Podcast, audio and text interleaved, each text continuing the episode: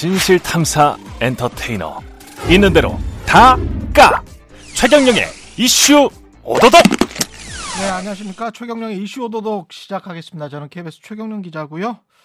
이번 대선의 핵심도 지난번 서울시 재보궐 선거처럼 2030이 될 것 같은데요. 굉장히 언론도 관심이 많고 지금 뭐 정치권에서도 실제로 2040, 2030 표심 잡기 올인하고 있다고 합니다. 여야 청년들, 청년 대표라고 할 수 있겠습니다. 예.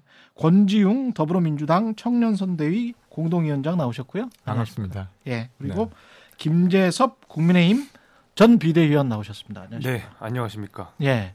선대위에는 못 들어가셨군요. 그렇죠. 저는 아웃사이더기 때문에 장해찬에 밀린 거예요? 아니요. 뭐 처음에 예. 그 선대위 막 들어가고 그럴 때 예. 저는 당시 이제 스- 선거관리위원회에 있었어가지고 아, 캠프에 그러시구나. 안 들어갔었고 예. 그안 들어간 김에 그냥 꾸준히 백수 생활하고 있습니다. 예. 그래서 상황을 그래도 계속 보실 거겠죠? 보시겠죠? 예, 예. 저는 또 대표 우리 대표님이 옆 동네 형이라 가지고 음. 그냥 원격 지원 열심히 하고 있습니다. 아, 거기 그쪽에 사세요? 은평구 쪽에? 아니 저 이준석 대표가 노원이고 노원이었어요. 거기 노원을 네. 지역구로 하고 있고 네. 제가 바로 옆에 도봉구 갑 도봉구가 앞. 매 당협위원장으로 아, 당협위원장이에요? 네 그래서 지금 어, 이렇게 옆 동네 국회의원 나오시네 그러면. 저번에 나갔다 떨어졌습니다. 아, 그랬어요. 그러셨구나.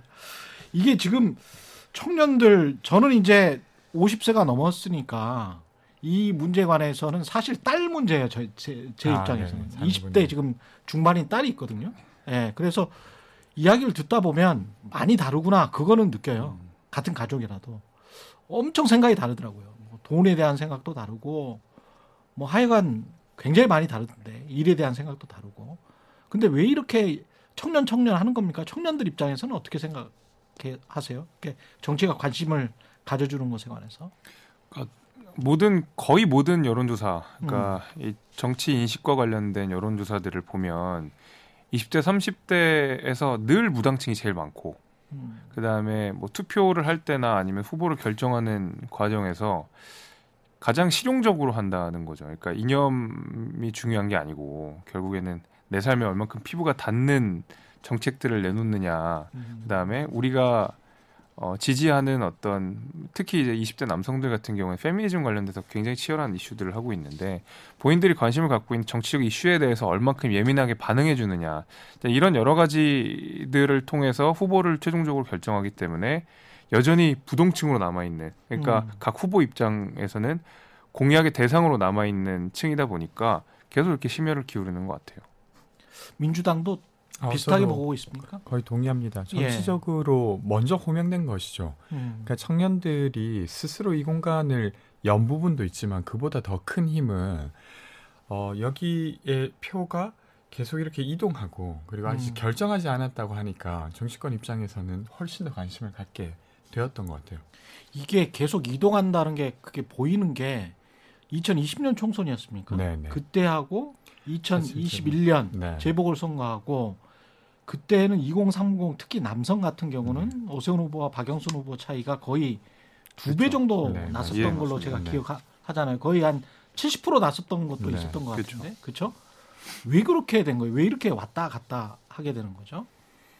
어, 아니 뭐, 근데 예, 20 사실 이제 2020년 이제 벌써 음. 지지난 해가 됐는데 예, 당시에도 우리 그 총선 때도 20대 남성들 가운데서는 음, 상당 부분 미래통합당을 지지하시는 분들이 좀 있었어요. 그 뭔가 처참한 분위기 속에서도 음, 남성들 적어도 20대 남성들의 득표율에서는 약진하는 모습들을 보여줬고 아 그때도 분명히 약진의 모습이 있었다. 그때 이제 예. 계속 꿈틀꿈틀하는 것 음, 그런 인 것이 있었죠. 이제 그러다 보니까 막 20대 표심이 갑작스럽게 어느 순간 확 변했다고 말하기는 좀 어려울 것 같고 그런 면에서는 어 아직까지는 20대 남성들 특히 이제 30대 남성들까지 좀 넓게 보면 음, 국민의힘을 지지하는 경향들은 확실히 일관적인 것 같아요. 어, 조금 이번에 저희가 이준석 대표랑 윤석열 후보 간의 갈등 국면 속에서 예, 어, 지지를 잠깐 철회하거나 유보하셨던 분들이 잠깐 있다가 다시 이렇게 되돌아오신 것 같은데 음. 그런 정도의 흐름은 보여도 음. 갑자기 어느 딱 진영을 넘어가거나 예. 내지는 정당을 확 바꾸거나 하진 않는 것 같아요. 확실히. 아 민주당도 비슷하게 비슷하게 보십니까? 어, 저는 보세요? 이 부분은 조금 다른 것 같은데, 그러니까 예. 사실 제가 느끼기에는 예. 2014년에 세월호 사건이 있었고, 음. 17년 정도의 국정농단 사건을 보면서 많은 분들이 음. 어, 예를 들면 국가에 대해서 많이 고민하시게 된 것 같아요. 그러니까 청년층을 기준으로 볼 때. 예. 그리고 그때 당시 본인들의 열망을 받을 수 있는 정당은 상대적으로 민주당이라고 생각하셨던 것 같습니다. 음. 그리고 나서 2017년 문재인 정부가 서고 근데 이제 기대했던 것만큼 변화를 만들어내거나 음. 아니면 되게 진정성 있다고 생각했는데 음. 일부 구성원들은 그렇지 못했다는 걸 알게 되면서 문재인 정부의 일부 네, 구성원들. 그러니까 되게 예. 큰 기대에 미치지 못했던 것들에 대한 실망은 2020년도에도 저도 있었다고 봅니다. 음. 음. 그때 사실 코로나가 있었잖아요. 그렇죠. 그러다 보니까 이게 이제 그래도 좀 안정적으로 정 부를 가지고 있는 정당에 좀 지지를 해줘야 되지 않냐라고 음. 하면서 저는 총선을 이겼다고 생각합니다. 음. 민주당이. 코로나 때문에 오히려 이겼다. 어, 저는 그런 부분도 분명 있었다고 봅니다. 2020년에는. 아. 근데 이제 여전히 문재인 정부에 대한 어떤 실망감은 계속 내재하고 있었다고 보고요. 그 실망감의 핵심이 뭐예요? 음, 저는 뭐 여러 가지가 있을 것 같은데 네. 지금 시점으로 보면 어, 주택 문제가 핵심이었던 것 그죠? 같습니다. 네, 아. 그러니까 제가 것 지금. 예. 음, 그 민주당 다이너마이트 선대위에서 음. listener 프로젝트라고 하는 걸 하고 있습니다. 그러니까 네. 어, 시민들이 시민들 인터뷰하러 가는 거예요. 음. 그래서 20분 정도를 인터뷰하거든요. 그러면 한 1대1로 인터뷰하면 여러 가지 이야기를 나누게 됩니다. 근데 대개 이제 이번 정부의 제일 실망한 부분이 뭐냐? 가장 쓴소리 하고 싶은 게 뭐냐라고 하면 정말로 집 이야기를 많이 하세요. 음. 그러니까 이게 지금 꼭 집을 사야 되는데 못 사게 됐다뿐만 아니라 내가 빌려서 하는 집도 안정적이지 못할 것 같다 이런 불안 같은 거 있잖아요. 그래서 그런 것들이 되게 강하다고 생각되고 그것을 어쨌건 그게 이제 글로벌한 트렌드라 음. 아니면 이제 사실 코로나 팬데믹이 있으면서 정말로 많은 돈이 전 세계적으로 풀렸습니다. 그 과정에서 그 돈이 오갈 데가 없었던 상황이 이어지면서 자산 시장으로 넘어갔고 그러면서 가격이 오른 한국뿐만 아니라 다른 나라들도 비슷한 경우가 있습니다. 근데 그렇든 아니든 음. 여튼 그것이 올랐을 때 정부를 운영하고 있었는데 그걸 좀 잘 제어할 수 있었으면 좋겠다. 이런 실망이 제일 큰 것 같고요. 그리고 이어서는 뭐 조국 사건이라든지 음. 이런 것들이 저는 이어서 있다고 봅니다. 어떻게 보세요, 김재섭? 뭐 거의 동의합니다. 거의 거의, 동의해요. 일단, 예. 첫 번째로 집값 문제로 음. 인해서 젊은 세대들이 일단은 경제적 무능에 대해서 마음을 돌렸다. 이- 음. 그런 이 경제적 이슈가 하나가 있는 것이고 예. 두 번째로 말씀하신 내용 중에 뭐 조국 전 장관 내용이나 뭐 이런 그다음에 그밖에 민주당에서 벌어지는 성비위 문제들이 지금 이 작년 재작년 있지 않았습니까? 예. 그런 부분에 대해서 어떤 도덕적 우위를 항상 점하려고 했었던 민주당 아까 음. 국정농단도 이야기하시고 뭐 여러 예. 가지 이야기하셨는데 민주당한테 걸었던 기대들은 확실히 있었거든요. 음. 그러니까 적어도 경제적 문제 차치하고라도 저기는 그래도 좀 깨끗하게 하지 않을까? 저기는 좀 음. 선하게 하지 않을까 했는데 사실 까고 보니까 뭐 전체 구성원은 아니겠지만은 일부 구성원들이 그런 모습들을 보여줬고 거기에 진영 전체가 사실 뭔가 비호하는 느낌들을 주다 보니까 이 사람들의 일은 그럼 위선인 건가라는 음. 어떤 배신감 같은 것들도 분명히 있었겠죠. 그래서 저는 이 경제적 특히 이제 부동산과 관련된 경제적 무능의 문제, 그다음에 위선의 문제 이 두 가지가 겹치다 보니까 젊은 세대들은 아까 말씀드린 대로 굉장히 실용적이고 냉정하게 또 평가를 하는 세대인 것 같아요. 이념에 꼭 이 매몰되는 세대들이 아니기 때문에 예. 그렇기 때문에 이번에는 뭐 국민의힘이 엄청 잘한다 이런 것보다는 음. 그래도 국민의힘이 그래도 우리 얘기를 잘 들어주네 아. 이런 부분들에 대해서 조금 지지세들이 몰아진 게 아닌가 저는 그렇게 봅니다. 그러면 그 관련해서 근데 그 화해 봉합 뭔지는 모르겠습니다만 하여간 지금 현재 상황 이 좋은 국면으로 다시 이 가고 난 다음에 윤석열 후보가 여성가족부 폐지 이렇게 짤막하게 네. 페이스북에 썼잖아요. 네, 그 다음에 이제 그 다음 내놓은 공약이 병사 200만 원 네, 월급 그 이야기를 했고 이런 것들이 다 그러면 타겟팅을 20대 20대 남자로 주목한 거다 이렇게 볼 수 있는 건가요? 어 저는 상당 부분 그렇게 있다고 봅니다. 아. 왜냐면은 음. 그 저희가 이제 윤석열 후보의 지지율이 가장 최저점을 찍었었던 때 예. 가장 우리 당의 위기로 불렸던 음. 그 시기에 보면 가장 뚜렷하게 이탈을 했던 지지층들이 아까 전에 제가 지지를 잠시 유보하거나 철회했다는 음. 표현을 써긴 했지만은 그분들이 사실 일차적으로 가장 많이 지지를 예. 철회한 부분이 있었으니까 어쨌든 이 부분들에 대한 우리가 신뢰를 무조건 회복을 해야 되기 때문에 예. 그 여성가족부 폐지라든지 음. 병사 문제, 병사 월급 문제 같은 경우에는 20대 남성들이 굉장히 예민하게 반응하는 이슈이기 때문에 예. 이걸 먼저 던진 건 사실인 것 같아요. 그러니까 어. 당연히 국민의힘 선대위에서 여러 가지 정책들을 내놓겠지만은 음. 가장 시급한 우리가 공약을 해야 되는 세대, 우리가 소통을 해야 되는 세대인 이 남 20대, 30대 남성들에 관해서는 저희가 가장 빠르게 그 공약들 그 그에 걸맞는 공약들을 던지지 않았나. 그래서 저는 실제로 20대 30대 남성들을 위한 공약이라고 생각합니다. 실제로 민주당에서도 이게 몇 번 맞은 거잖아요. 그렇게 네. 되면 그 네. 이후에 이제 그 선대위가 제대로 꾸려지고 윤석열 후보 중심의 이제 선대위가 되고 이준석 대표가 다시 합류하고 그러면서 이제 여성가족부 폐지를 할지 병사 월급 200만 원이 주요했기 때문에 그래도 여론조사가 그렇게 다시 뒤집힌 걸로 보인다면 네. 그렇다면 민주당은 어떻게 대응을 음. 할 생각입니까? 저는 그 이제 앵커께서 이야기하신 음. 20대를 대상으로 음. 군사 아 그러니까 병사 월급이랑 예. 그 여가부 폐지 때문에 지지율이 올랐다고 보지 않기 때문에 아, 원인이 다르구나. 네네. 예. 그러니까 이제 워낙 내홍이 깊었지 않습니까? 뭐 음. 뭐한 번도 아니고 두 번이나 사실상 선대를 뛰쳐나가고 그런 걸 보면서 저기가 좀 어, 대한민국 정부를 운영해도 좋을까라고 봤더니 사실은 오합지졸 같은 모습을 보였던 것에 대한 실망이 저는 컸다고 봐요. 예. 근데 이제 그것이 봉합됐던 게 저는 가장 컸다고 보고요. 음. 그리고 나서 이제 이제 발표한 것들이 있는데 저는 그건 별로 큰 영향을 미쳤다고 보진 않습니다. 그리고 지금도 지지율을 보면 음. 어, 뭐 물론 조사에 따라서 여러 가지지만 최근에 이제 KBS에서 의뢰한 것들을 보더라도 예. 여전히 이제 19세에서 39세 사이는 음.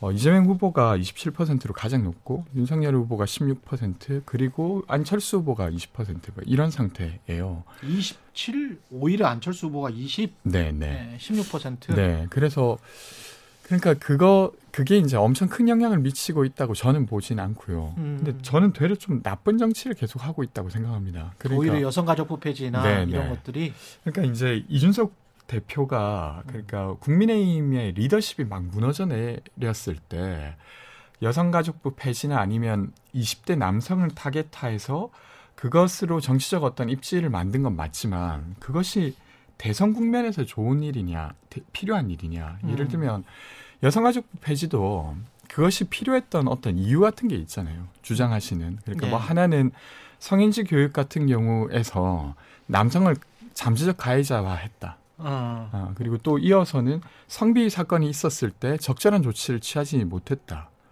근데 그, 그래서 비판의 갑... 지점이 있죠. 네, 네, 그래서 갑자기 여가부 폐지 이렇게 나온 거예요. 음. 근데 저는 보통의 이제 상식적으로 고민하기에는 그 사이사이에 건너야 될 단계들이 되게 많습니다. 아, 그러니까 예를 들면 네. 어느 부처가 잘못한 일 왜 없겠습니까? 음. 근데 그것이 있다고 해서 갑자기 부처 폐지 이렇게 말하진 않죠.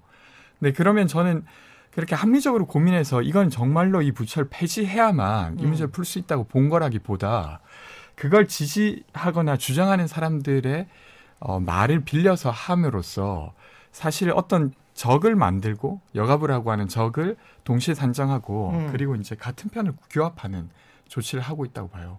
음. 이번엔 멸콩 논란도 저는 비슷한 맥락이라고 봅니다. 예. 근데 이제 그래도 대한민국의 어떤 대선을 다루는 데 있어서 유력 정당이 이렇게 정치를 하는 건 저는 좀 약간 우려스럽습니다. 선거 전략이 정치공학적이다. 너무 네. 뭐 이런 네. 비판인 것 같아요. 그래서 저는 그 대선이라고 예. 하는 것이 주는 게 여러 가지 의미가 있겠지만 음. 5년에 한 번씩 우리 사회에 있는 모든 문제들이 다 테이블 위로 올라온다는 그렇죠. 게 하나가 그렇죠. 있거든요. 네. 근데 말씀하신 대로 뭐 여가부 폐지 같은 경우에 계속 논란이 있었습니다. 2017년 대선 때도 유승민 대표가 당시 유승민 후보가 예. 당시에 여가 폐지 공약을 들고 나왔었고 여, 성가족부의 문제점을 꾸준하게 지적됐지만은 음. 그러면 사실 하루 이틀 일은 아니거든요. 그 하루 이틀 일도 아니고 여기에 대한 지적이 사실 그 전에 국정감사부터 시작해가지고 굉장히 많은 여성부의 지적들도 있었고 했음에도 불구하고 개선된 바가 있느냐? 사실 개선된 바가 전혀 없었거든요. 예를 들면 적어도 우리가 5년, 6년, 뭐 4, 4년, 5년, 6년 계속 지적을 했으면 조금이라도 진일보하는 모습들을 보여줬어야 되는데 전혀 거기에 대해서 반응하지 못했다. 여가부. 그러면 여가부 그러면 어 나아지지 않았으면 음. 그럼 적어도 졸린 목적에 맞는 일들은 해왔느냐라고 했을 때 저는 아까 말씀하신 대로 뭐 이 성평등 인지교육 뭐 이런 거를 둘째치고도 여가부 자체가 예산을 사용하는 방식이 일반 부처랑은 좀 많이 다르잖아요. 예를 들면 어, 여성 단체라든지 여기에 보조금을 지급하는 형식들로 예산을 굉장히 많이 사용하지 않습니까? 그러니까 본인 여가부 자체 내에서 예산을 집행해서 사용하는 경우가 다른 부서보다 높지 않습니다. 이제 그런 면에서 음. 그런 면에서 우리가 정의연과 관련돼서도 꾸준한 비판이 있었고 뭐 착복인 횡령이 이런 의혹들이 계속 가고 있는 상황에서 그러면 보조금을 지급하는 형식의 여가부의 졸린 목적은 과연 어떤 데 있으며 그나마도 성평등과 관련된 어, 사회적 문제들을 해결하는데도 사실 뚜렷하게 역할들을 못 하고 있다 그러면 후보 입장에서는 테이블 위에 한번 폐지라는 걸 던져볼 수 있고 음. 여야 후보가 여기에 토론해볼 수 분명히 있는 것이죠. 음. 거기에 대해서 지지자들이 응답하는 것이고 무엇보다도 여가 폐지와 관련돼서 제가 더 얘기 드리고 싶은 것은 남성들 가운데서는 여성 여가 폐지에 대한 뭐 여론이 당연히 높습니다. 근데 우리가 주목해야 될 것은 여성들 역시도 여가 폐지에 대해서 상당 부분 긍정적으로 생각하시고 계시다는 거거든요. 이런 면들을 우리가 묵과할 수 없다는 거. 그건 분명히 여가부 자체에 문제가 있었음에도 불구하고 민주당은 오히려 이걸 가리는 데 급급했다. 그런 면에서 저는 크게 한번 이렇게 테이블 위에 이, 음. 이 여가 문제를 얹어놨다고 생각을 해요. 그리고 20대 아까 여가부 폐지라든지 병사 월급 인상과 같은 공약들이 실제로 저는 20대의 마음들을 상당 부분 옮겼다고 생각을 되는 게 우리가 되게 2차 봉합, 1차 봉합 이렇게 얘기하지 않습니까? 1차 봉합은 울산 회동이라고 음. 불리는 것이고 2차 회동은 그때 우리가 국회에서 있었던 뭐 봉합을 우리가 2차 봉합이라 하는데 1차 봉합 때는 20대 지지율이 뭐 그때 특별히 올라가거나 떨어지거나 한 게 아니었지 않습니까? 오히려 이준석 대표와의 갈등 국면 이후에 오히려 국민의힘 내지는 이준석 대표가 국민의힘을 지지하게 만든 20대 남성들과 반대로 간 면들이 있었습니다. 윤석열 음. 후보가 분명 예를 들면 신지혜 위원장을 영입한다든지 아, 그런. 분들이 분명히 예. 있었고 그러다 보니까 지지율이 훅 빠졌고 음. 그 이후에 봉합이 된 이후에 여가 폐지라든지 여러 가지 병사 월급 인상이라든지 공약을 내놓은 이후에 봉합되기 전에 신재 위원장 또 사퇴했고 그 사퇴를 했고 네. 그런 과정들이 분명히 있지 않았습니까? 네. 그 이후에 나중에 우리가 여론조사를 보게 되면 실제로 아까 다 그 여론조사도 있었지만 20%대에 머물렀던 지지율이 40%약 두 배 정도가 상승하는 여론조사도 같이 있거든요. 음. 그런 면에서 이것이 예를 들면 민주당 입장에서는 어떻게든 폄하를 하고 싶은 마음이 있을 겁니다. 하지만은 저는 이게 실기를 했거나 네. 아니면 타겟팅을 잘 못했다고 생각이 돼요. 전략적으로 예, 예, 전략적으로. 아, 네. 저는 그 이제 제가 김재석 위원님이랑 그 네. 생각보다 의견이 일치할 때가 많거든요. 그러, 근데 요 그래요? 부분은 어. 계속 맞아요. 이견이 있는데, 그러니까 저는 지나치게 이 어떤 예를 들면 이 지지율 변화를 젠더화하고 있다고 생각합니다. 음. 그러니까 근데 이게 젠더화해서 문제를 푼다고 하는 거 이런 거잖아요. 그러면 남성이 주장하는 모든 게 옳아서 음. 여성이 주장하는 게 많이 틀려서 해결될 텐데 저는 음.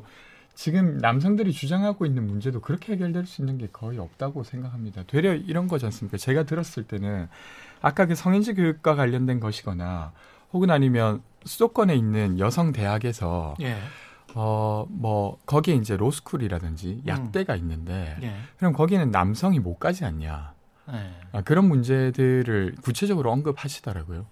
그러니까 저는 예를 들면 그런 음. 문제들을 어떻게 다룰 것인가. 어, 예를 들면 저는 과거에는 여성들이 교육받기 어려운 부분이 분명히 있었다고 생각해요. 그래서 여대라고 하는 게 아주 필요했다고 보는데 지금 시점에는 좀 그걸 다시 원점에 놓고 그것이 음. 합리적인가 이런 논의할 수 있다고 생각합니다.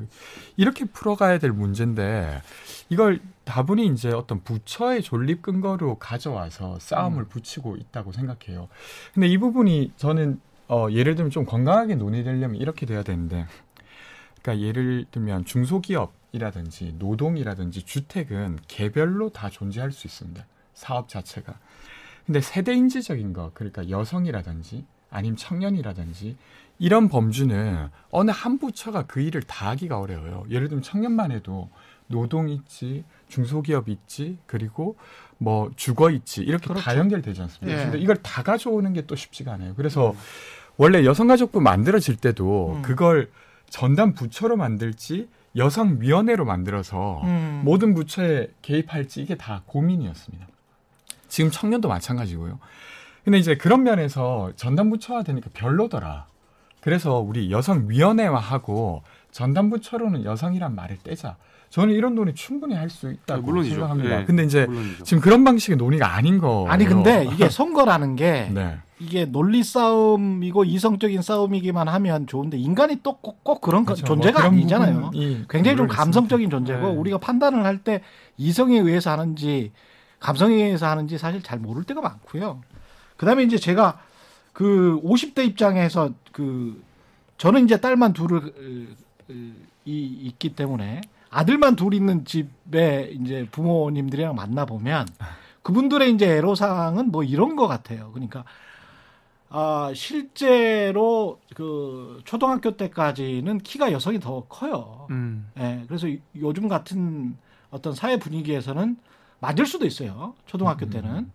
근데 중학교 때 가면은 또 여성들이 공부를 더 잘해요. 만약에 그렇죠. 남녀공학 네. 같은 경우에 그렇죠. 되면 그리고 그 선생님들이 더 편해하는 것 같아. 음. 어 일정 정도. 그리고 이제 남자 애들은 이제 뭐 막 자라도 막 키워도 된다라는 어떤 그런 또 우리가 남자니까 괜찮아 뭐 네. 이런 또 느낌이 있잖아요. 그렇죠, 그래서 그렇죠. 이제 부모님들이 그렇게 하다가 이제 대학을 와, 왔어요. 연애를 해요. 그리고 난 다음에 이제 집을 사면 집을 사거나 집을 구하면 전세금은 또 남자 집에서 마련해야 된다라는 어, 그렇죠. 어떤 그런 문화가 있죠. 그러니까 네. 이게 부모들 입장에선 예? 부모들 입장에서는 이게 남자들한테 너무 불리한 지금 구조나 문화, 문화가 아니냐. 남 요즘- 남자 네. 자식을 둔 부모의 입장에서 제가 대변을 한번 해봤어요. 근데 그게 이렇게 조금 뭐랄까 20대 남성들한테 전이가 된 것 같은 그런 감성적인 부분들이 그러면서 그 불만이 집값도 게다가 많이 올랐기 때문에 그게 이제 이제 정부에 대한 불만 뭐 이렇게 연결된 거 아닌가 뭐 그런 생각도 들더라고요.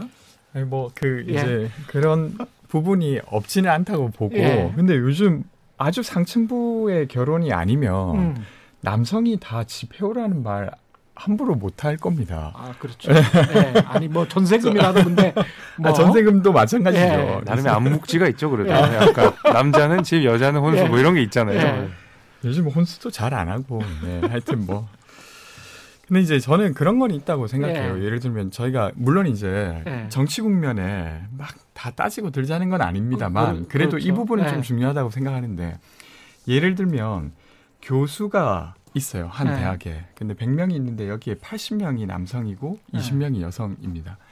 근데 이제 새로 사람을 뽑아요. 음. 근데 만약에 뭐 그 교수 집단에 어떤 한 성이 최소한 60%를 넘지 않게 하- 하자는 기준을 정했다고 칩시다. 음. 그럼 새로 뽑는 사람들은 가능한 여성으로 뽑아야겠죠. 근데 그런 어떤 국, 국면들이나 아니면 장면들에서 상대적으로 남성이 같은 세대에 있는 남성, 이제 30대 후반이 되고 40대 초반이 되어서 교수 임용을 기다리는 사람 입장에서는 뭔가 남성으로서 들어갈 자리는 거의 없다고 느끼거나 음. 이런 경우가 실제로 많이 발생하더라고요. 그래서 이럴 경우에는 그러니까 예를 들면 사실 전체로 봤을 때 균형을 맞춰야 되는 건 맞고 근데 그 균형을 새로 진입하는 세대가 지금 다 감당하고 있는 거예요. 그렇죠. 그런 측면도 있어요. 어 그러면 그런 측면도 그게 있어요. 사실은 좀 예. 크다고 봅니다. 어. 굉장히 예. 크다고 보는 게 그 예를 들면 제 나이 또래가 저보다 어린 음. 20대 친구들 같은 경우에는 다 아버지 세대들은 음. 남성들이 기본적으로 다 그렇죠. 누릴 게 많이 누렸죠. 많이 누렸어요. 네, 그 하다못해 사람들은. 예. 우리가 이 군사 월급 얘기도 계속 이번에 음. 나왔지만은 음.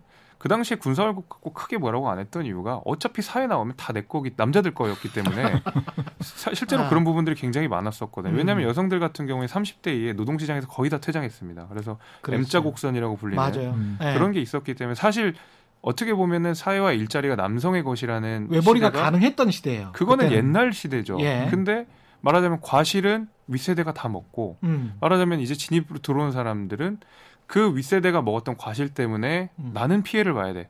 그러니까 권리는 누리지 못하면서 의무는 같이 감행해야 되는. 자 지금부터 양성평등이야. 그, 렇게 되는 거니까 예.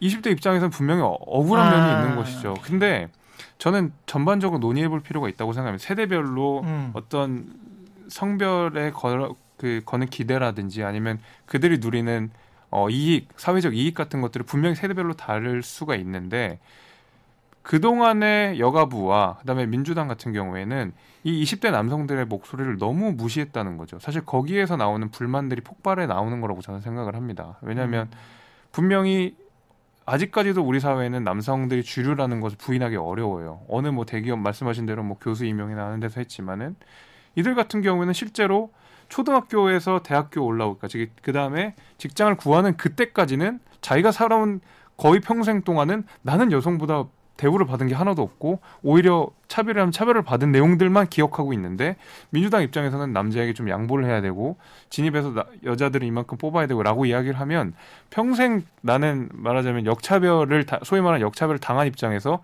난데없이 사회에 나왔더니 또 다른 그런 차별을 받아야 된다는 맞아 거죠. 그런 느낌이 지금 있는 거야. 좀. 분명히 있어요. 예, 근데 예. 이거를 말하자면은 아 이것은 지금 아직 우리 사회 구조가 이렇게 얘기하면 음. 개인의 문제가 나는 아닌데 쟤 저게 무슨 소리 하는 거야 이렇게 될 수밖에 없거든요. 근데 20대 여성은 또 전혀 다르게 생각한단 말이에요. 다르죠. 예, 네. 전혀 다르게 생각해요. 요 부분 조금만 이어서 하면 예. 저는 그래서 이제 예를 들면 지금 그 균형을 지금 지금의 30대, 지금의 20대가 다 감당하는 건 좀 부당하다고 보고 맞아요. 저도 예. 그러면 사실은 그 윗세대에서 정리를 좀 해줘야 되는 거예요. 어. 윗세대에 있는 많은 남성이 빠져주시거나 니, 니들이 빨리 나가라. 어, 그러니까 예를 들면 그런 조치가 같이 되면서 예.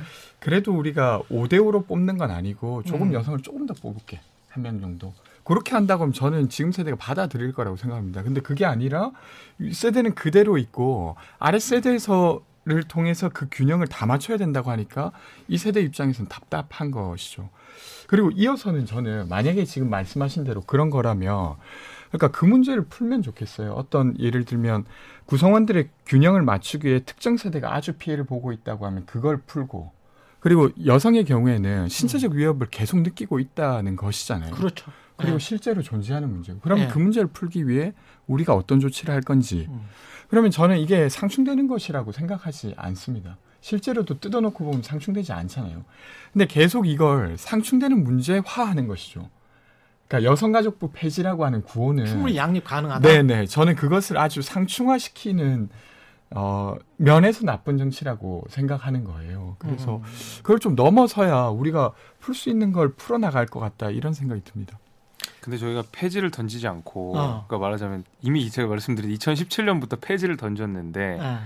논의가 잘 안 됐잖아요. 음. 사실 계속 문제점을 지적했음에도 불구하고 개선되지 않았고 문재인 정부하에서 페미니스트 대통령을 자처하는 문재인 대통령에서 그 정부에서 벌어진 여러 가지 정책들을 보면 뭐 딱히 그렇게 뭐 여성들을 위한 뭔가를 해놓은 것 같지도 않고 음. 그러다 보니까 다시 한번 이 키워드를 꺼낼 수밖에 없었다. 저는 그렇게 보고 있거든요. 예를 네. 들면 여성가족부를 어느 정도 뭘 해서 우리가 양성평등위원회를 뭐 국무총리 내지는 대통령 직속으로 만들어서 한다고 하면 물론 토론은 되죠. 근데 그거는 토론의 결과물로서 그게 나올 수는 있지만은 어쨌든 그 결과가 나오려면 여가부 자체는 뭐 발전적인 해체든 아니면 정말 해체든 뭔가 이 변화의 액션이 있어야 되지 않겠습니까? 당연히 이 국민의힘 입장에서는 음. 폐지라는 세게 그 이 토론 주제를 던질 수밖에 없었던 것이죠. 민주당은 지금 저거를 폐지 여성가족부를 폐지하고 양성평등부로 만든달지 뭐 어떻게 해야 되겠다라는 어떤 구체적인 안이 확정이 된 게 혹시 있어요? 아니면 어, 제가 알고 있기로 아직 확정된, 확정된 건 건 아니고요. 없고. 근데 예. 성평등부나 아니면 음. 성- 이름을 바꾸자 이런 논의는 조금 되고 있는 걸로 알고 있습니다. 뭔가 지금 여성가족부가 제대로 역할을 못 해왔다는 어떤 반성이나 이런 것들은 있는 거죠.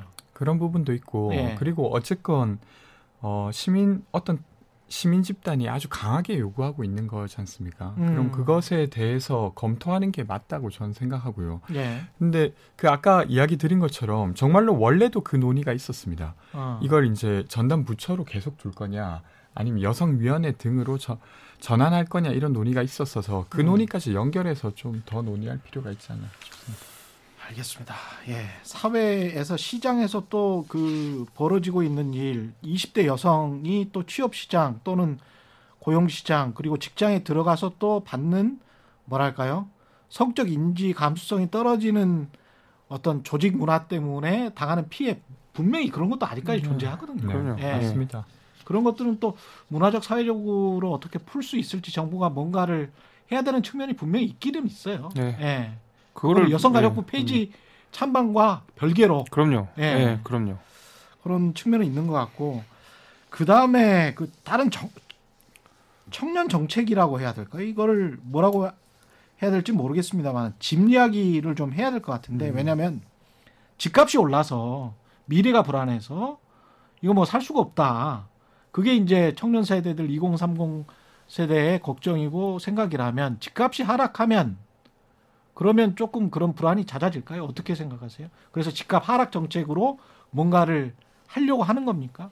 어, 주거 안정이 음. 꼭 집값 하락이어야 되는 건 아닌데. 그, 그런 거는 아니다. 네네. 근데 지금은 집값이 소득에 비해 아주 비상식적으로 높은 상태는 맞는 것 같습니다. 음. 그래서 좀 점차적으로 안정화될 필요는 있다고 저도 보고 있고요. 예.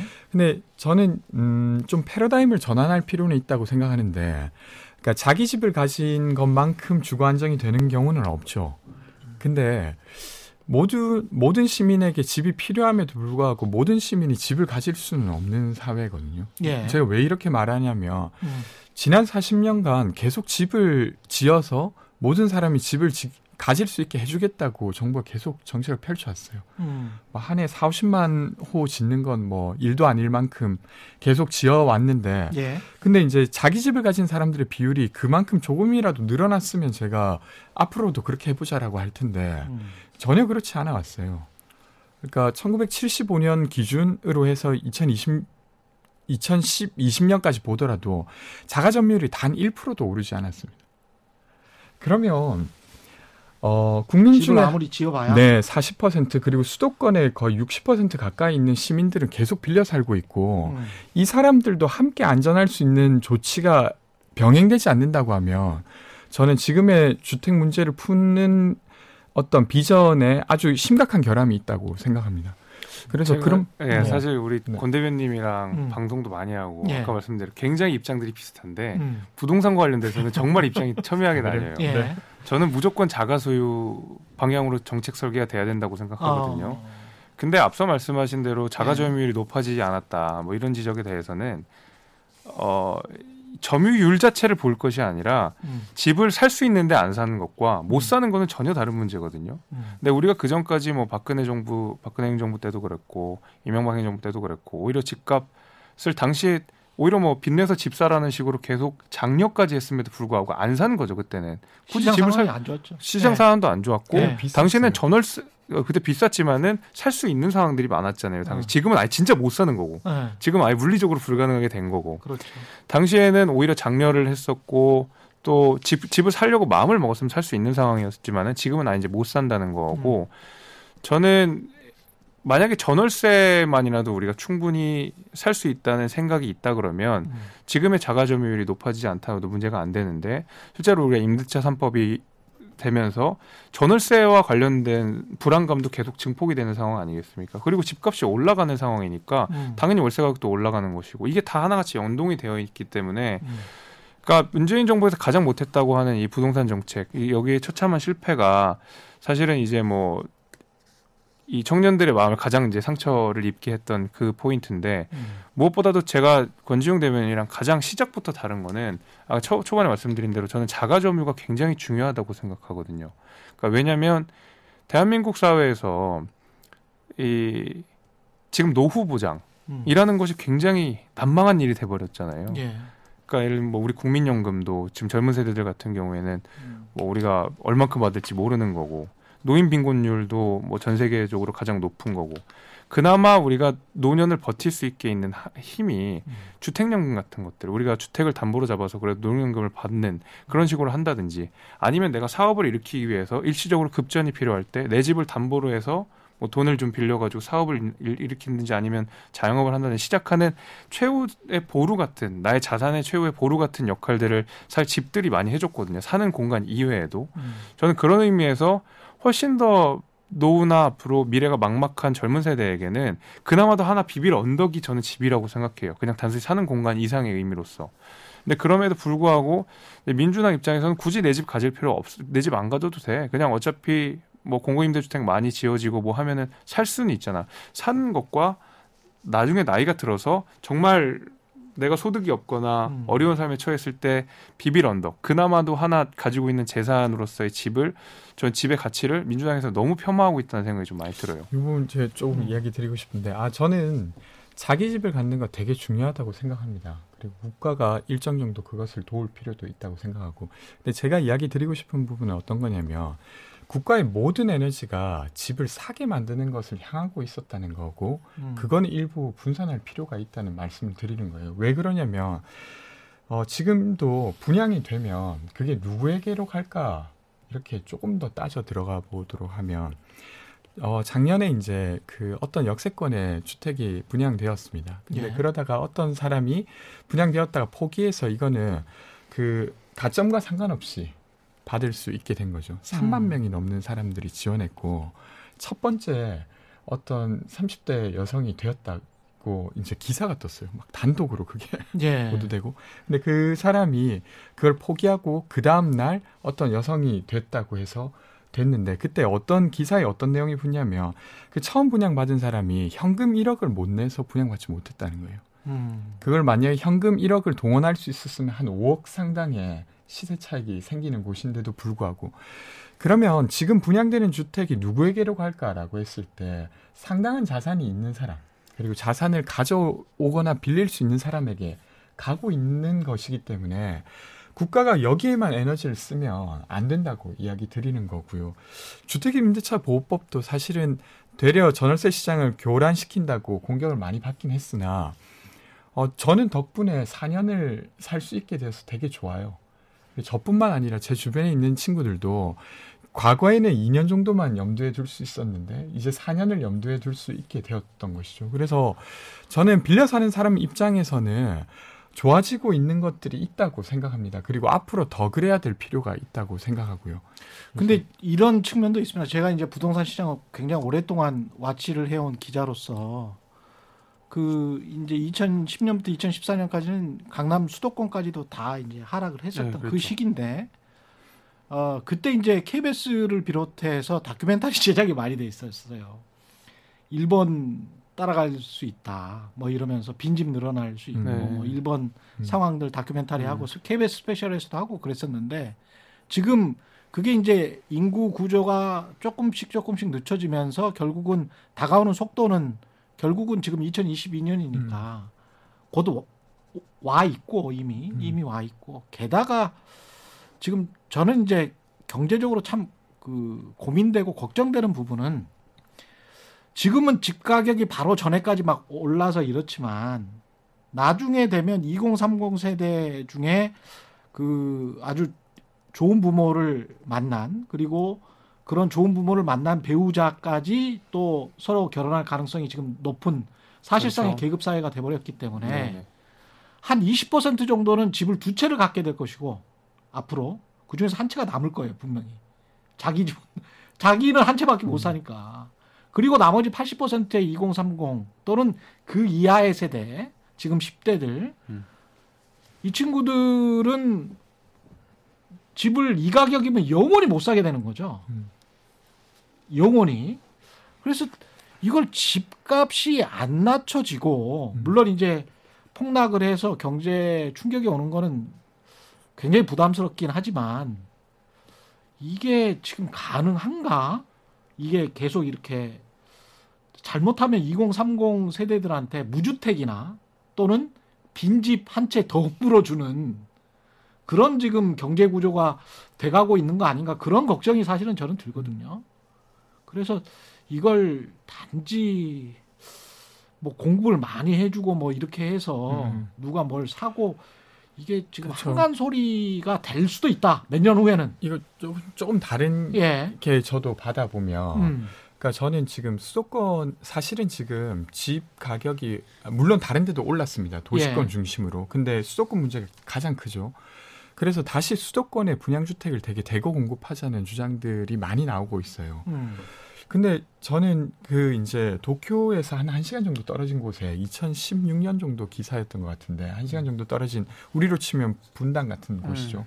거기에 5층짜리 아파트 5층이 24평 아파트가 얼마에 매매 거래됐냐면 한국 돈으로 600만 원에 거래됐어요. 600만 원 정도면 월세 1년치 정도면 그 집 사는 거예요. 심지어 24평. 바- 말하신 대로 비어 있다는 거. 그걸 관리해 주는 것만으로도 아예 돈을 주는 상황이 될 만큼 이렇게 되는데 지금도 수도권에 너무 많은 집들을 이렇게 짓기 시작하고 계속 공급해야 된다라는 주장을 하게 되면 음. 지금도 주택은 대한민국 2천만 채 중에 한 150만 채가 지금 비어 있습니다. 그러니까 이 문제까지 좀 포함해서 지금의 집 가격을 낮추기 위한 어떤 조치도 좀 돼야 된다고 생각합니다. 저도. 예. 저는 조금 예. 생각이 달라요. 예. 당연히 당연히 다르죠. 근데 예. 그 이게 빈집이나 이런 것들은 이제 전국적인 통계를 봤을 때 이제 음. 그렇고 수도권은 그렇지 않습니다. 말씀하신 대로 소수에게 계속 소수가 집을 두 채씩 세 채씩 가지게 되는 구조 자체는 음. 우리가 어쨌든 개선을 하고 내 집 마련을 해야 되는 정책적으로 계속 설계를 해야 된다고 생각을 하는데 저는 일본 상황이랑 조금 달라요. 일본 같은 경우는 어 교통이나 이런 부분에 있어서 한국이랑 차이가 많이 납니다. 그러니까 우리나라는 이 교통이 워낙 잘 돼 있고 일단 무조건 그 대중교통 이용료 굉장히 싼 편이죠. 음. 그러다 보니까 사실 도시 간의 이동 자체가 굉장히 원활하기 때문에 이 서울이랑 수도권 집 자체 가 같이 연동돼서 가는 면이 있지만 도쿄 같은 경우에는 도쿄 도심이랑 그 밖의 지역들이 사실 거의 단절돼 있다고 봐도 크게 다르지 않고 마, 틀리지 않거든요. 왜냐하면 애초에 이 소, 왔다 갔다 하는 것 자체가 너무 고비용 구조라 가지고 음. 거리가 가깝다고 하더라도 한 시간 우리 우리 분당이랑 아예 다른 게 취급을 받아야 돼서 우리가 일본 사례를 그대로 적용하는 것은 맞지 않다고 일단 첫 번째로 말씀을 드리고요. 어 결국에는 이제 우리가 집을 못 구한다라고 했을 때는 수도권에 있는 집을 못 구한다는 게 사실 지금 핵심이잖아요. 그렇죠, 그렇죠. 왜냐면은 네. 젊은 세대들이 다 수도권에 와서 집을 갖고 싶어 하는 이유가 일이 다 거기 있기 때문에. 직장 때문에. 예, 네. 그리고 애를 키워야 되는데 음. 내 집이 만약에 전남 순천인데 서울에 직장을 구, 다니면서 애를 본다 이거 말이 안 되는 내용이거든요. 음. 그러니까 그런 수요들 때문에 서울 도시권으로 계속 수도권으로 이 집 수요가 몰리고 있는 상황인데 저는 여기에 대해서 그러면 민주당이 그만큼의 올바른 정책들을 했느냐 사실 박원순 시장 시정 동안에 서울 도심 내부의 구도심 특히 이제 오래된 연립주택들이 많은 구도심 같은 경우에는 개발이 거의 이루어지지 않았다는 거. 그나마 오세훈 시장이 풀어놓은 당시 이제 뭐 이 아파트 단지들이 조금 그때 이제 공급이 되면서 음. 그나마도 박원순 시장 동안에 공급이 유지됐다는 데이터만 있는 것이지 실제로 뭐 제대로 된 공급이 이루어졌던 건 아니었거든요 구도심에 그런 면에서 사실 젊은 세대가 필요한 집 수요에 대해서는 너무 민주당이 외면해 있던 건 사실이다. 저는 그런 면에서는 이, 이거 비판은 안 할 수 없을 것 같아요. 아, 이 부분 좀 이야기 드려도 되면 예. 전 너무 이제 주택 문제를 그 어, 당시 정부를 탓하는 방식으로 이야기하시는 것 같은데 저는 그렇게 보진 않고요. 박원순 시장 때도 사실은 재개발 재건축을 막은 게 아니라 당시에 강남을 제외하고는 수익이 안 나서 못한 겁니다. 그러니까 조합들이 스스로 해제해달라고 막 요청을 하는 상황이었어요. 왜냐하면 이 조합을 유지하게 되면 그 운영비가 있고 그걸 나중에 분담금으로 내야 되는데 앞으로 기다려도 그걸 하기가 어려울 것 같은 거예요. 그래서 그걸 해제해달라고 막 요청을 하는 상황이었고 강남 정도가 어 왜냐면 개발하면 분양가를 아주 높여도 팔릴 것 같으니까 거기에 이제 그걸 이제 고층화해 달라는 주장을 했었지 그것을 제외하고 어떤 박원순 시정이 그걸 막았다 이렇게 주장하는 게 저는 좀 안 맞다고 왜냐하면 저는 이제 사례들을 얘기하면 예를 들면 음. 뭐 갑자기 지정수로 지정해가지고 나무에 지정수를 지정해가지고 거기에 재건축을 못하게 막았던 사례가 실제로 있었고 그때 뭐 무슨 목욕탕 뭐 굴뚝 같은 게 이걸 뭐 보호해야 된다 해가지고 그쪽 재개발을 막았던 사례도 있었고 실제로 제가 사는 강 동북 지역 같은 경우에는 10년 전부터 계속 재개발 요청들이 사실 굉장히 많았습니다. 그러면 예를 들면 이게 사업 수익이 잘 안 난다, 이런 분담금이 너무 크다 하면 용적률 인상을 통해서도 얼마든지 사실 재건축 유도를 할 수가 있는데 음. 방치한 부분도 분명히 있거든요. 물론 뭐 그런 고충도 있었겠습니다만은 특히 구도심과 관련돼서 재건축 재개발에 민주당 정부가 굉장히 소극적이었고 때로는 굉장히 비판적인 태도를 보였던 것은 사실이라고 저는 이건 인정하고 가야 될 것 같아요. 근데 저는 뭐 이제 용적률을 올리면 당연히 수익률이 높아지긴 한데 그 수익률을 그 땅을 소유하고 있는 개인들에게 주는 것이 쉽지가 않습니다. 한, 그러니까 그 어떤 다른 것과의 형평을 봤을 때 거기에만 용적률을 더 높여주자는 주장을 하기도 쉽지가 않아요. 그래서 그런 것들이 다 종합적으로 고려됐을 때 거기가 재개발이 안 됐던 것이지 음. 그것이 그냥 어떤 정부가 막고 있었다 이렇게 보기는 좀 어렵다고 봅니다. 알겠습니다. 두 분 그 젊은 정치인들이랑 이야기를 하니까 훨씬 낫네요. 예. 뭐 우기는 것도 별로 없고. 네, 자주 불러주십시오. 예, 예, 예. 아주 뭐 편안합니다. 마지막으로 네. 그 정책 문제 중에서 두 후보가 이재명 후보하고 이윤석열 후보 두 후보 다 이야기를 꼭 해야 되는데 안 하는 부분이 이제 연금이거든요. 예. 이거는 사실은 진짜 등골 빼먹을 수 있는 그럼요. 건데 그렇죠. 그리고 안철수 후보도 이제 이걸 지적을 많이 했고 김동연 네. 후보도 지적을 했고요. 예. 어떻게 생각하세요? 이 연금에 관해서는 저는 이야기해야 된다고 생각합니다. 이야기해야 된다. 네, 네. 예. 그러니까 그러니까 이게 특히 연, 연금은 지금 음. 시기를 놓치면 그러니까 안 되지 않습니까? 왜 그러냐면 음. 어쨌건 지금 사실은 지불 여력도 있고 생계 여력도 있는 이 세대가 그러니까 지금 한 40대 이상의 이 세대가 여력이 있는 사람들에 한해서는 분담을 좀 같이 해줘야 음. 나머지 문제들을 좀 풀 수 있는데 예. 이 세대가 이미 이제 다 모든 걸 확장 짓고 이제 연금을 받는 시기로 다 넘어가 버리면 음. 이 논의조차 하기 어려워요. 그러니까 이분들이 그래도 지금은 돈을 벌고 있지 않습니까? 맞아요, 맞아요, 맞아요. 지금 최경영 기자님 돈 벌고 있지 않습니까? 예, 돈 벌고 있어요. 이때 더 연금을 더 내게 하거나 뭐 이런 조치들 올해부터라도 올려야 돼요. 맞아요. 제가 제가 네. 보기에도 지금부터라도 이게 시점이 중요하기 때문에 맞아요. 무조건 빨리 네. 올해부터라도 대선 끝나자마자 바로 0.5%나 1%라도 올리고 시작해야 네. 그 다음에 이제 얼마나 더 올릴 건지를 해야 조금씩 부담이 줄어들지 이거 이대로 놔두면 안 되는 것 같아요. 그래서 이게 네, 15년도, 16년도만 해도 논의가 좀 활발하게 있었거든요. 음. 근데 어느 순간부터 이렇게 됐는데 음. 저는 일단 논의가 좀 논의가 돼야 된다. 네, 네. 이재명 후보는 뭐 내놓을 거예요 그러면? 아, 제가 뭐 후보는 아니어서 어, 가서 말해보시고. 그런 이야기는 좀 나눠보도록 하겠습니다. 예. 네. 김재섭 위원은 예. 당연히 당연히 요율을 올리든지 소득 대체율을 낮추든지 둘 중에 하나는 해야 되겠죠. 음. 둘다 하는 게 저는 더 맞다고 보고요. 지금 예. 상황에서는. 근데 사실 연금을 받는 사람들의 표가 훨씬 더 크죠. 특히 국민의힘 입장에서도 어. 60대 이상의 지지가 굉장히 높지 않습니까? 그러니까 아, 이 얘기를 그렇죠. 아, 국민의힘 입장에서 먼저 꺼내기 어려울 수 있겠지만 아. 저는 우리가 적어도 2030 세대를 위한 정책들을 음. 편다고 하면 국민연금이라는 거대한 그 이 아젠다를 해결하지 않고서는 음. 사실 다 흘러가는 이슈가 될 수 있다고 생각이 됩니다. 결국에는 국민연금은 정말 사회 구조나 우리 사회적 안정을 안정의 기반이 되는 제도이기 때문에 음. 그것이 설령 60대한테 반감을 사고 내지는 60대 이상의 유권자들에게 많은 비판을 받더라도 적어도 앞으로 5년을 이끌어 가야 되는 대통령 후보 음. 내지는 정당이라고 한다면 이제는 국민연금 얘기를 금기시 해서는 안 된다. 저는 거기에 대해서 100% 동의합니다. 그리고 마지막으로 진짜 이 청년들이 30, 40 몇 세까지를 청년으로 봅니까? 정당에서는 법, 아, 법.